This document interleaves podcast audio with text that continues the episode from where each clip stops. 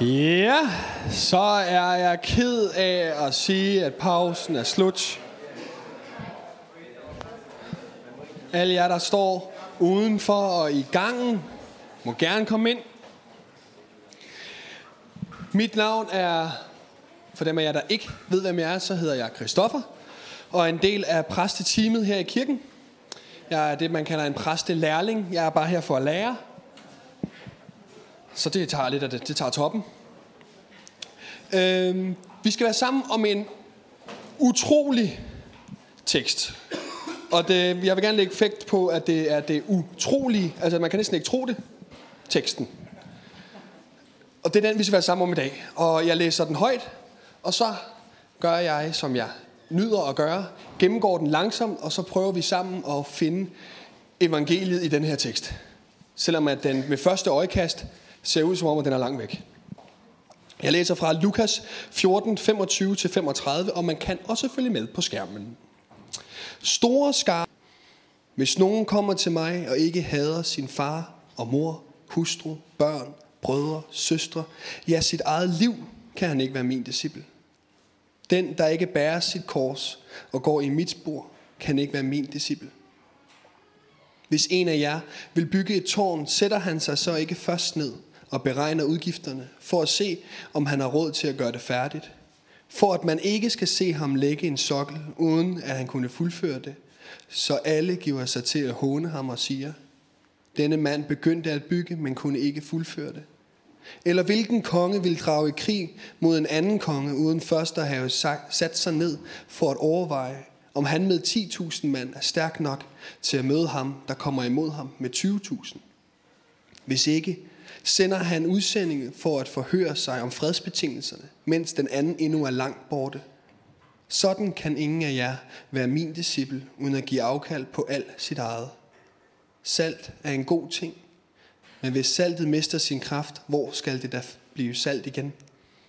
Det duer hverken til jord eller gødning, Man smider det væk. Den, der har ører at høre med, skal høre. Kære Gud, vi beder dig om, at du må være med os her til formiddag. Må din ånd være med os, og må du åbne dit ord til os i dag. Må vi have åbne hjerter for, at du taler til hver enkelt. Du taler til mig, og du taler til dig. Amen. Den her tekst, den er jo lidt, lidt kras, ikke? Og så også lige efter fars dag og sådan nogle ting. Ikke? Du skal have din far. Den er streng. Det er den. Øh, grunden til, at jeg har valgt den, det er fordi, at øh, det er søndagens tekst. Og så tænkte jeg, når man følger søndagens tekst, så kommer man nogle gange ud for nogle tekster, man ikke kan lide. Og i første øjekast, så tænkte jeg også, at den her tekst, man bliver nødt til at gøre noget ved den, for at der kommer evangeliet ud af den her tekst.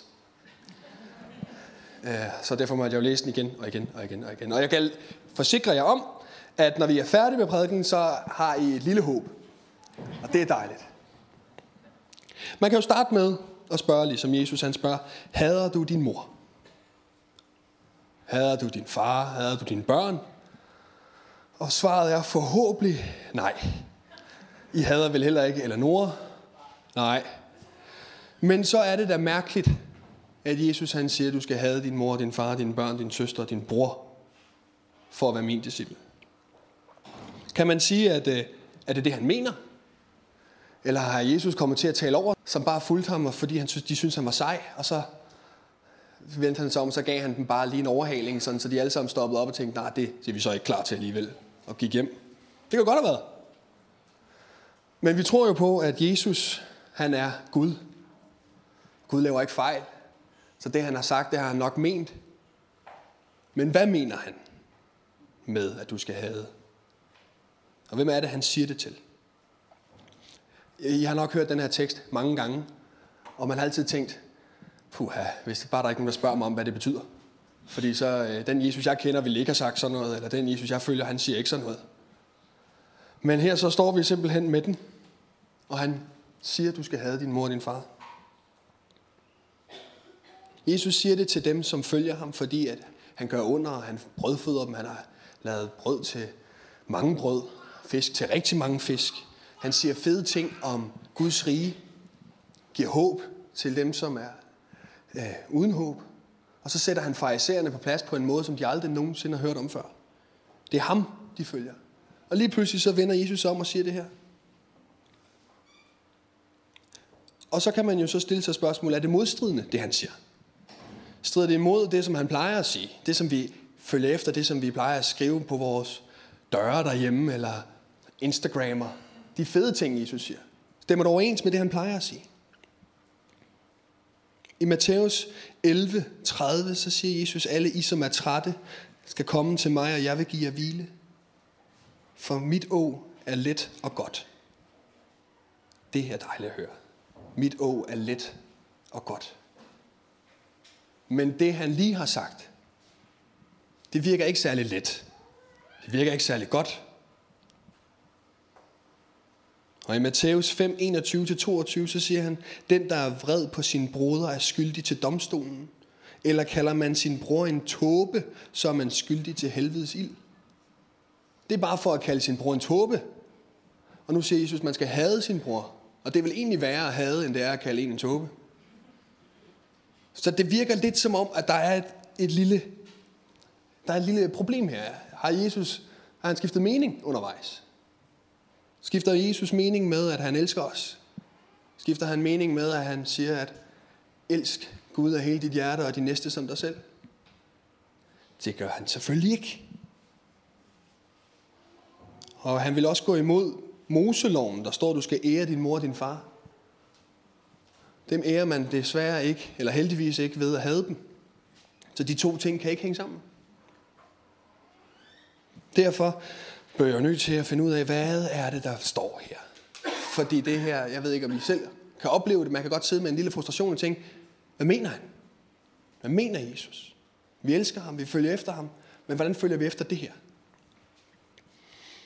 Og det, jeg er kommet frem til, det er, at man bliver nødt til at kigge på det ord, Jesus han bruger omkring at hade. At hade. På Jesu tid, så var had og kærlighed lidt andre størrelser, end vi har dem i dag. Kærlighed for os er meget følelsesbetonet.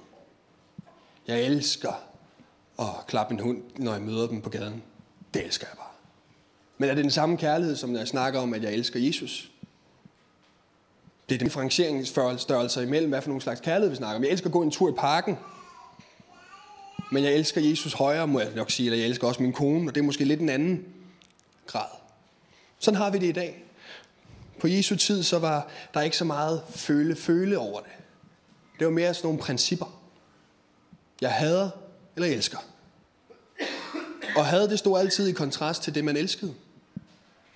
Hvis du elskede dit land, så havde du de andre lande. Ikke fordi, at man havde dem, men der var kun plads til én. Prædiken en dag hedder også ingen over, ingen ved siden af. Og vi synger det i sangene. nogle sang det også i dag. There is no one beside you. Dem man elsker, så bliver man nødt til at elske nogle andre mindre. Og på jødisk tid, så var det bare at sige, at så må man have dem, fordi der er kun plads til én. Kærligheden er en udelt og en fuldkommen. Søren Kierkegaard han siger, hjertets renhed er at ville ét. Når hjertet kun vil én ting, så er det rent. Og der går altså langt imellem, vil jeg bare sige for min eget vedkommende. Jeg fiser rundt til alt muligt. Jeg er også en millennial. Ikke? Jeg vidste ikke engang, om jeg kom i kirke i dag, vel? for jeg vidste, om der kom noget federe. Man fiser rundt til det hele. Man har ikke altid styr på, hvor er ens prioriteter, hvad er det, man elsker mest, og hvad er det, man går op i. Fordi lige pludselig så er der noget andet. Studie var det fedeste i verden. Så startede det. Og så var det noget andet, der var fedt. Pøvler, du kender det? Nej, det ved jeg ikke. Det virker sådan. Fedt, tak. Det skifter hele tiden. Men den her kærlighed, som Jesus snakker om, det er en kærlighed, der ikke skifter. Der, hvor du henter din værdi, det du bygger dit liv på, det du ønsker at fortælle andre folk om. Det, som der er din kerne i livet, elske. Og når du elsker Gud, så bliver du nødt til at have det andet. Man kan sige, når du elsker Gud, bliver du nødt til at elske noget andet mindre. Brøndby siger det sådan her. Ingen, ingen, ingen over klubben. De har den også. Det er en, altså det er en, en, en ting, som man, når Jesus han siger det, så lyder det virkelig hårdt, fordi at man elsker Jesus, og man ved, at Jesus elsker alle mennesker. Hvorfor siger han så, at jeg skal have folk? En anden måde at sige det på, der er ingen over mig. Der er ingen ved siden af mig. Alle andre må stå under mig. Og den måde, man siger det på der, det kan være, du elsker mig, og så må du hade din mor.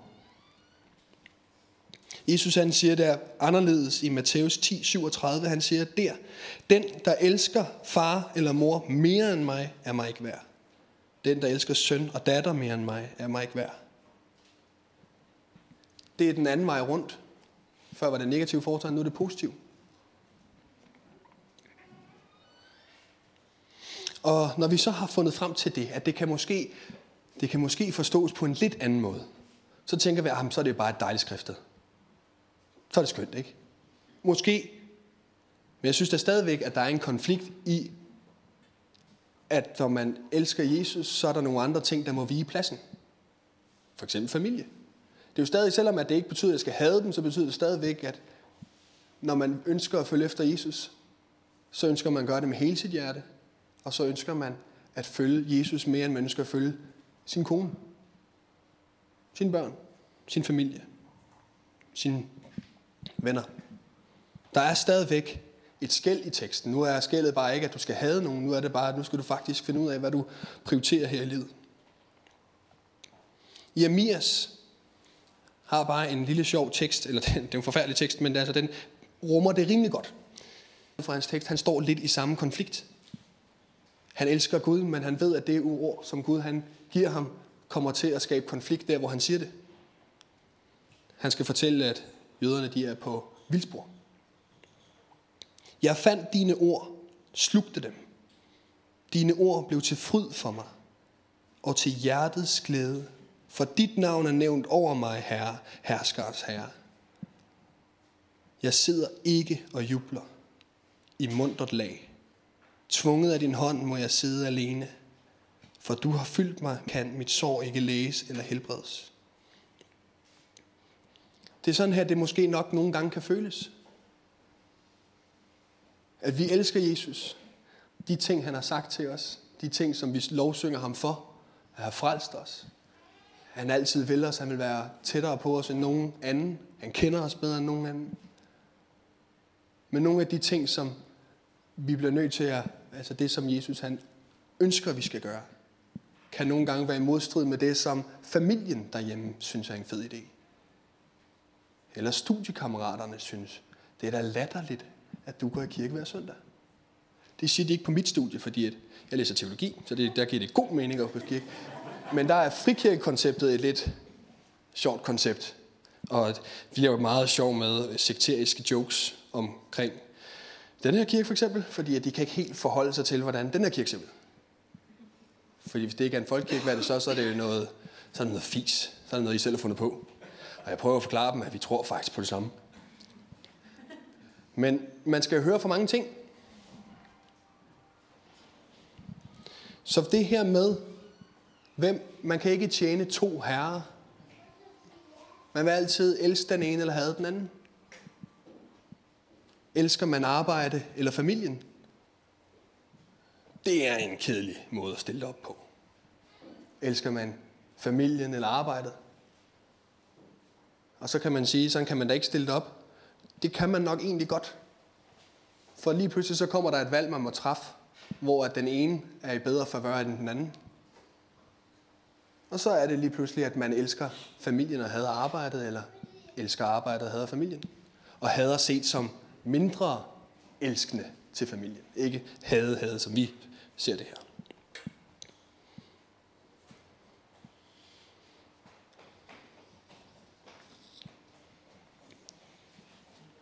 Man kunne for eksempel få det spørgsmål, der hedder, giver det mening at følge efter Gud? Det er måske den måde, som vi bliver, vi bliver nødt til at stille troen over for fornuften mange gange. Man kan sige, at vi elsker troen og hader fornuften. Altså at vi sætter mindre lid til fornuften, end vi gør til troen, fordi der er rigtig mange ting af at det at være kristen og følge efter Jesus, som ikke giver fornuft mening. Man kan sagtens argumentere for, at Gud han også findes, eller det vil nogen sige, det kan man ikke, og det vil nogen sige, det kan man godt, og så kan man blive ved. Det er måske ikke så meget det, det handler om. Men giver det mening at give 10% af alt, hvad man tjener til kirken?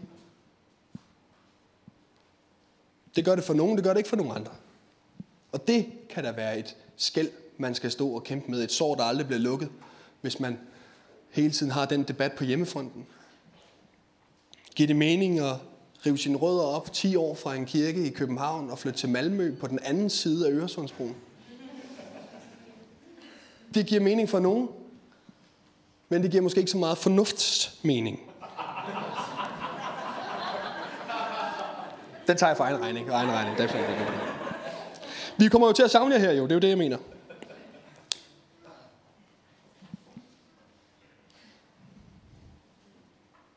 Men hvor er det så, at evangeliet kommer ind og redder os ud af det her?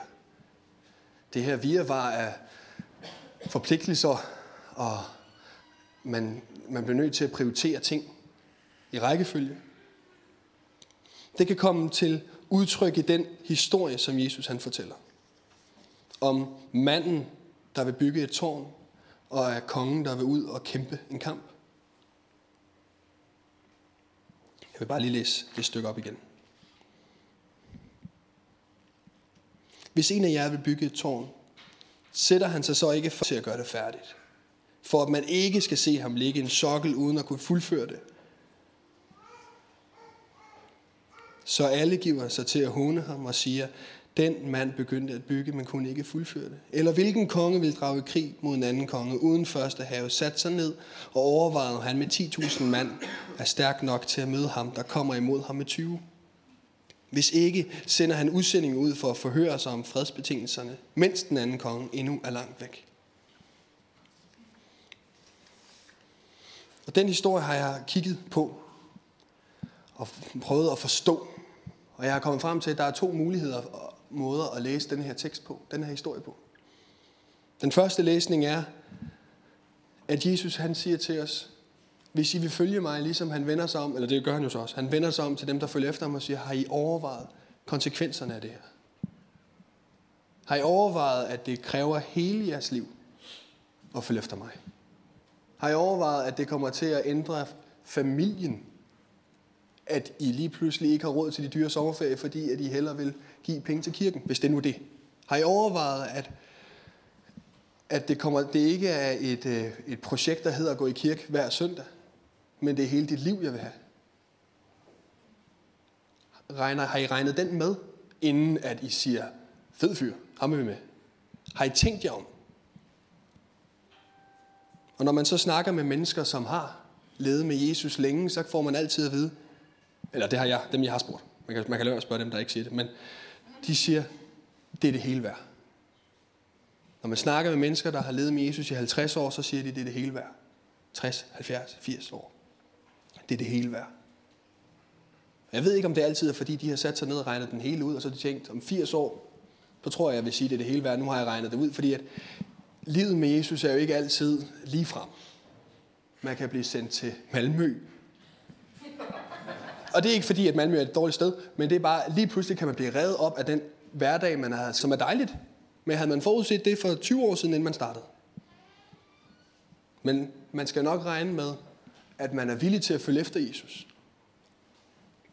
Og man ikke lader sin komfort diktere, hvad vej man skal gå. Er det det hele værd? En anden måde at læse det på, det er,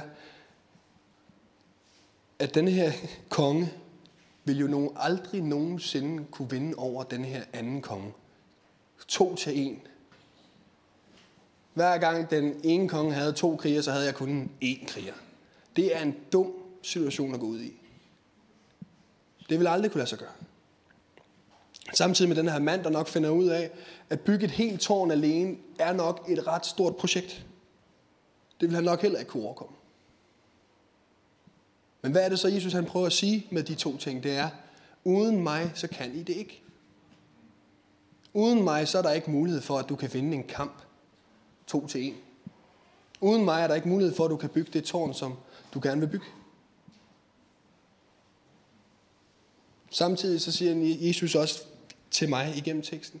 Uden mig, så er der, har du ikke mulighed for at prioritere rækkefølgen i din kærlighed til mig og dine familie, venner og børn.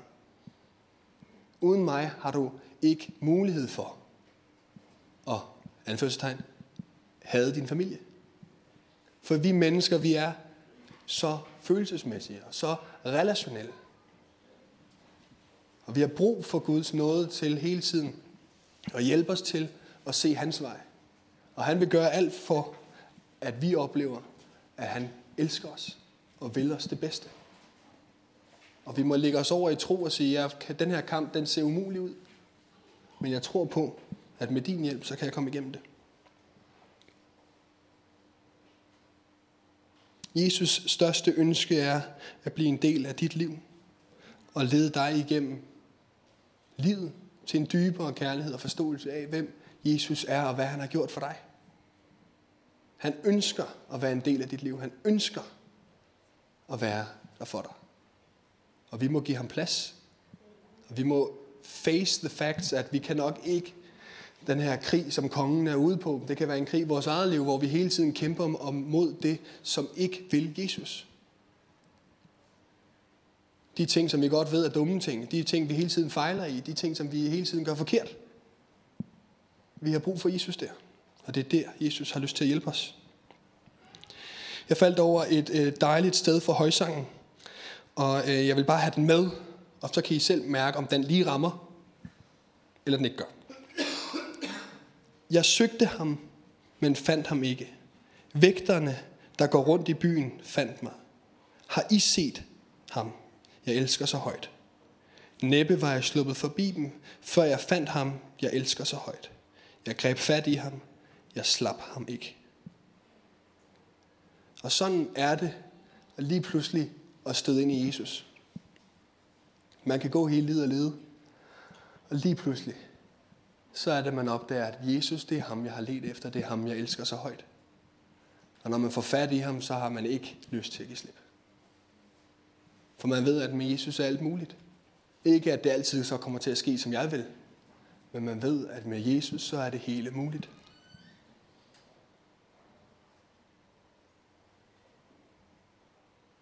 Jeg greb fat i ham, og jeg slap ham ikke. Så det her, Jesus han snakker om, at saltet mister sin kraft, kan jeg ikke lade være med at tænke på, det er sådan, det kommer til at se ud for vores liv, hvis vi ikke har Jesus med os. Hvad kan vi så? Så er vi bare den konge, der løber lige ud i favnen på en konge, der er stærkere, og så dør vi. Hvis vi var i krig. Hvor er det, kraften ligger i saltet? Ligger den i det, som vi selv kan svinge os op til? Af gode holdninger og meninger? Eller ligger den i, at Jesus er med os? Troen på, at Gud er med os. Gud døde for os. At Gud døde for dig, så dig og tænkte, jeg elsker dig. Det er den kraft, vi har. Det er den kraft, vi kan gå ud og gøde jorden med, som han siger. At når uden kraft i saltet, så giver det ikke engang mening at gøde jorden med det. Men med Jesus, så er det jo, at det giver mening at gå rundt og plante kirker i Malmø, og hvor vi ellers har plantet kirker rundt i Danmark. Så det er derfor, det giver mening. Fordi at det er Jesus, der giver kraften til, at saltet lige pludselig kan gøde noget.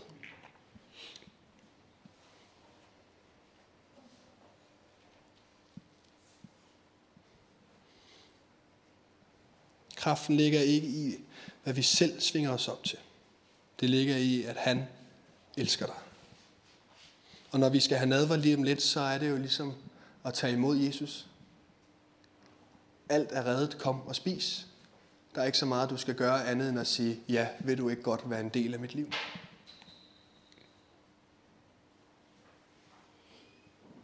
Og med ham i livet, jeg ved ikke, om man efter den her prædiken tænker, fedt, så er det bare Jesus på førstepladsen og resten på andenpladsen. Det er ikke sikkert. Men med Jesus igennem nadver, igennem bøn, igennem fællesskab, så oplever man nok på sigt, at lige pludselig, at man finder ud af, at nu har jeg faktisk Jesus på førstepladsen. Jesus ønsker jo ikke bare at være en lille del af dit liv, han ønsker at overtage hele dit liv. Han ønsker at være en del af alt, hvad du laver. Og det kan godt være, at det ikke er en eftermiddags ting at rydde op i det, og så, så er vi klar. Det kan være, at det tager mange år. Men one day, så oplever vi, at Jesus betyder alt for os. Og vi kan se tilbage på et langt liv, hvor at det var det hele værd at følge efter Jesus. Når vi spørger Peola og Anna om 30 år, var det det hele værd? Så håber vi jo, de siger, selvfølgelig, det, det vil ikke give mening andet. Jesus ønsker at være der. Jesus ønsker at være der i dine situationer. Skal vi ikke rejse os op?